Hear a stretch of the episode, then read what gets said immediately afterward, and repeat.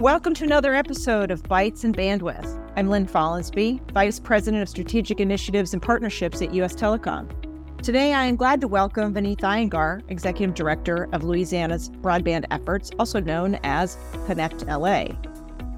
Veneeth, welcome, and congratulations on being the first state to have NTIA approve your BEAD proposal.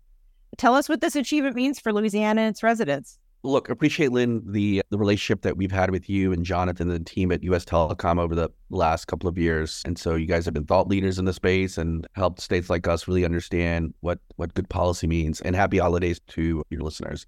We're thrilled to have volume one and volume two of our proposal to be approved and to be approved first. I think being first is always a good thing coming from Louisiana. Sometimes, unfortunately, we're the first of many negative lists, but in this respect and with respect to broadband policy, we're thrilled to be where we are. I think what's really important and what's always historically has driven us as an office has always been this sense of urgency in ensuring that people in Louisiana get what they need. And what they need is really a, a access to high speed, affordable, reliable internet. And so the sooner we can get a lot of the administrative policy and and uh, some of the procedural things out the way, the more we can start to partner with the ISPs to to have them do what they do best, which is to provide access to internet to folks throughout Louisiana. Yeah, we've appreciated working with you, Veneeth, and we're looking forward to implementation of this program.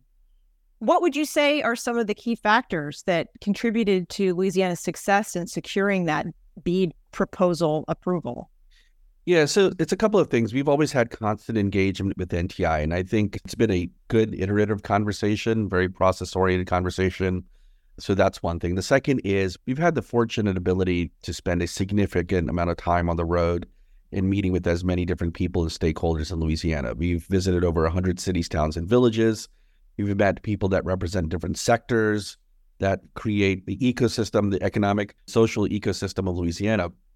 And everyone, Lynn, has a broadband story. Everyone has a very unique use case and how broadband is applied to them. And so the distillation of comments and feedbacks from stakeholders and the end recipients to stakeholders that build these networks like your membership and to folks that represent those that will be employed, gainfully employed by those in the telecom sector, in addition to other stakeholders throughout the country, allowed us to really understand very critically how we can balance really good policy and how we could really take elements of what everyone's interests are into policies that we can synthesize for the betterment of all Louisianians. And so, as part of that, we've always been noodling. And really, when I was looking back at my notes, Lynn, we actually started working on our five year plan, volume one, volume two, actually two years ago. And, and looking at my notes, my colleagues, Thomas, uh, Tyler Jr., and then now Glen Howie, who now runs the broadband office in, in Arkansas,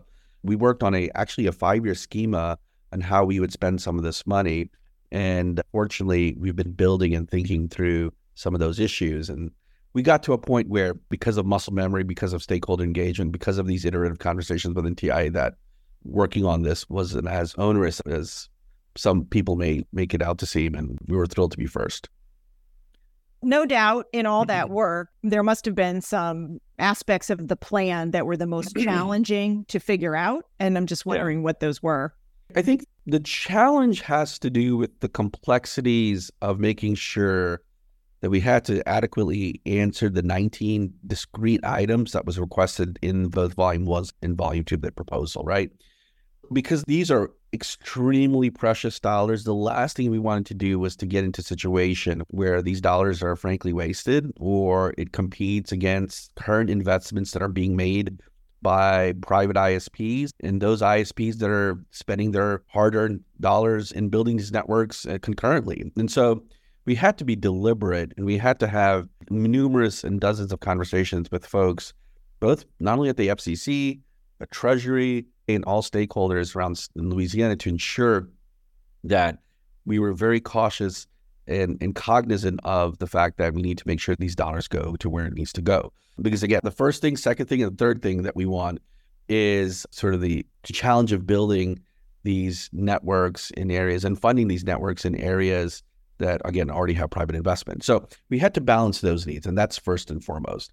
We also had to ensure, especially in Louisiana, where we've had nearly a dozen named storms over the last several years, where there's been an unusual destruction of, of telecommunications infrastructure, especially given that these hurricanes are getting stronger. And I, I know a number of your members and others and that represent the sort of the, the wireless carriers are again spending a ton of their own resources and money to ensure that we can double down on resilient infrastructure. But that was important to us. That was important to the, the governor. That's important to the people. And that's what we heard often. So what in our plan is this really interesting balance that incorporates some modicum of mobility in designated critical resilience zones that's designated throughout Louisiana. We are tech neutral, and that's critically important because there's probably going to be certain locations in Louisiana where the cost of building fiber may be too prohibitive. And so I think it, it required a really good balance of interests and thoughts. Yeah, I know working with a lot of the states on their initial proposals, one of the key elements that seemed to be maybe the most difficult for that states were struggling with was how to meet that low income option requirement. Yeah. How did you find balance to make that workable for Louisiana? Yeah. So, look, at the end of the day, we had to balance really two things. If you look at us functionally through data, we're functionally a, a poor state. If you just look at basically on the metrics itself. And we've had the highest adoption in the country in terms of the ACP. You know, close to 541,000 households have benefited from the ACP program out of a a total of 904,000 households that are eligible for the program. So our adoption rates are nearly 60%. And so we had to balance really three things.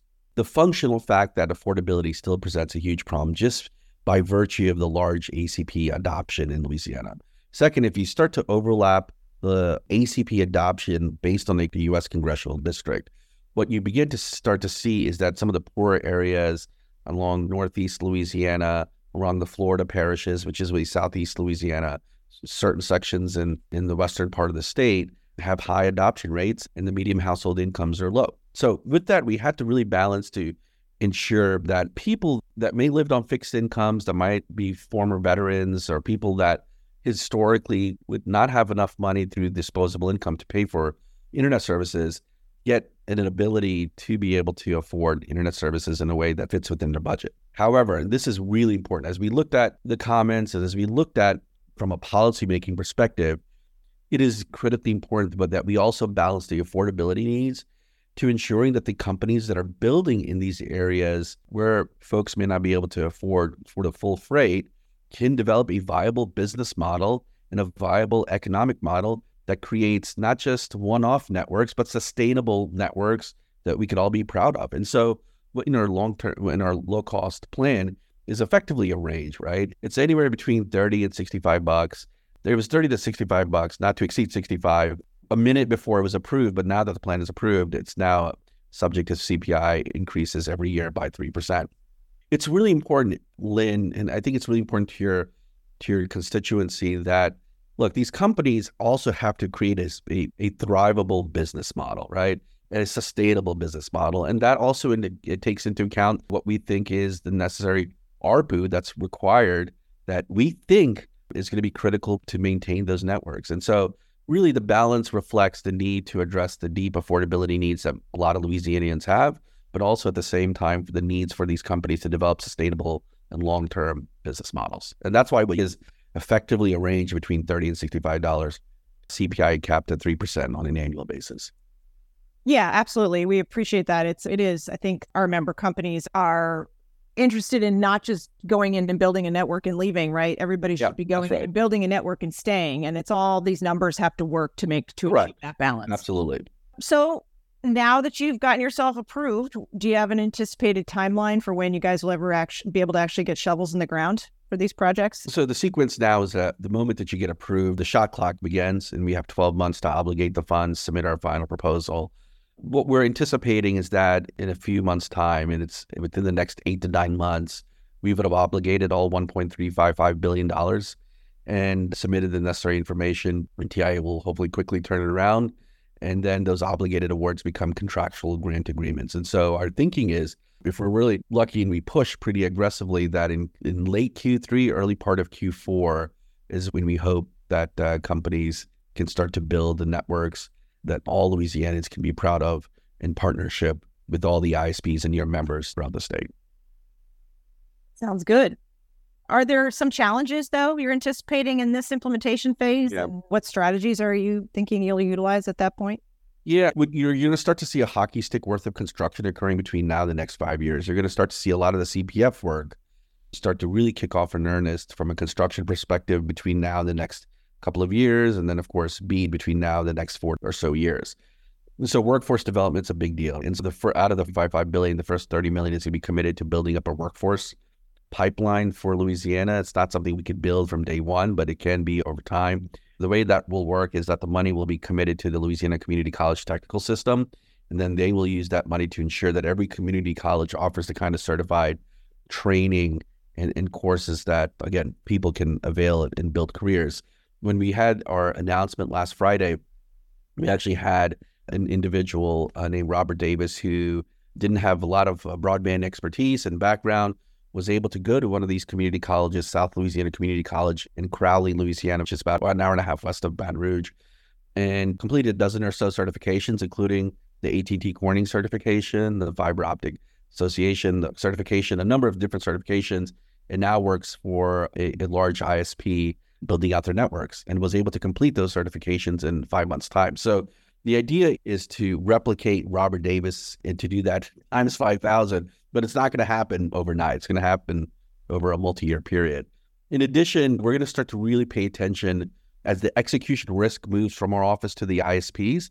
We want to really start to pay attention to the challenges around permitting and really understanding from the utility providers as they start to receive hundreds of permit applications, what we can do to help sort of de risk the potential bottlenecks that occur within some of those uh, utility providers that were probably pretty efficient in turning around permits maybe before, but now we'll start to get hundreds and hundreds of, at the same time.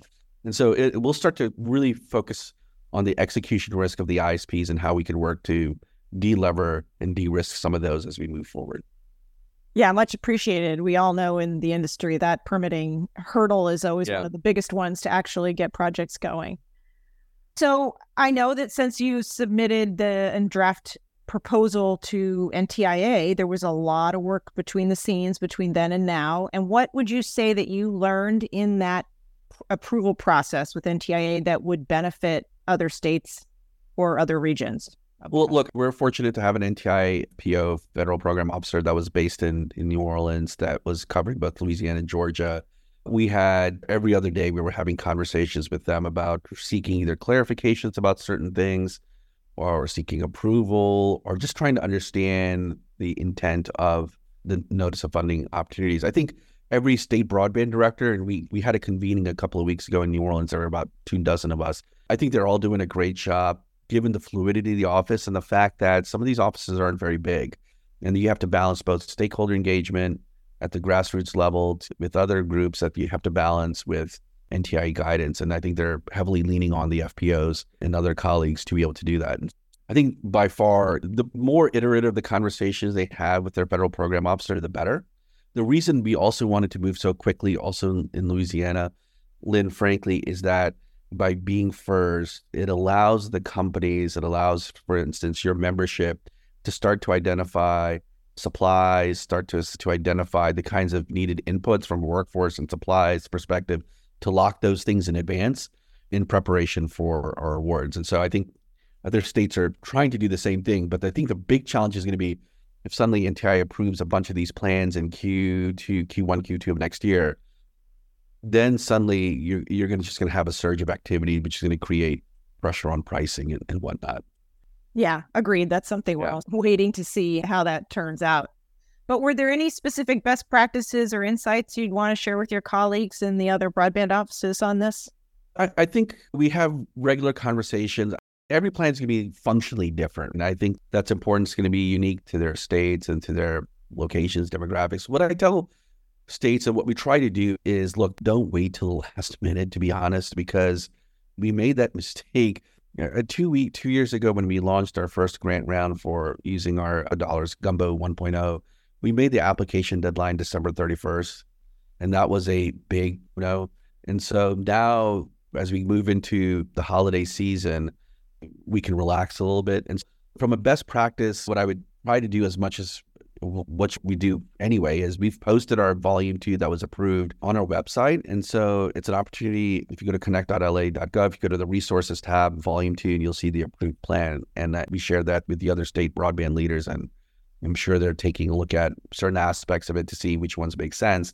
Because if there is something that makes sense that's specific to their state, that fits the constituencies of those states, then why not repeat that model as opposed to doing something different? Yeah, that makes sense. And as you said, Congress gave obviously these programs to the states to determine because yeah. they thought that the states knew best what was needed in their communities and in their state. And I guess that leads to uh, my question of how do you think your program that you've designed is going to positively impact the communities and residents in Louisiana?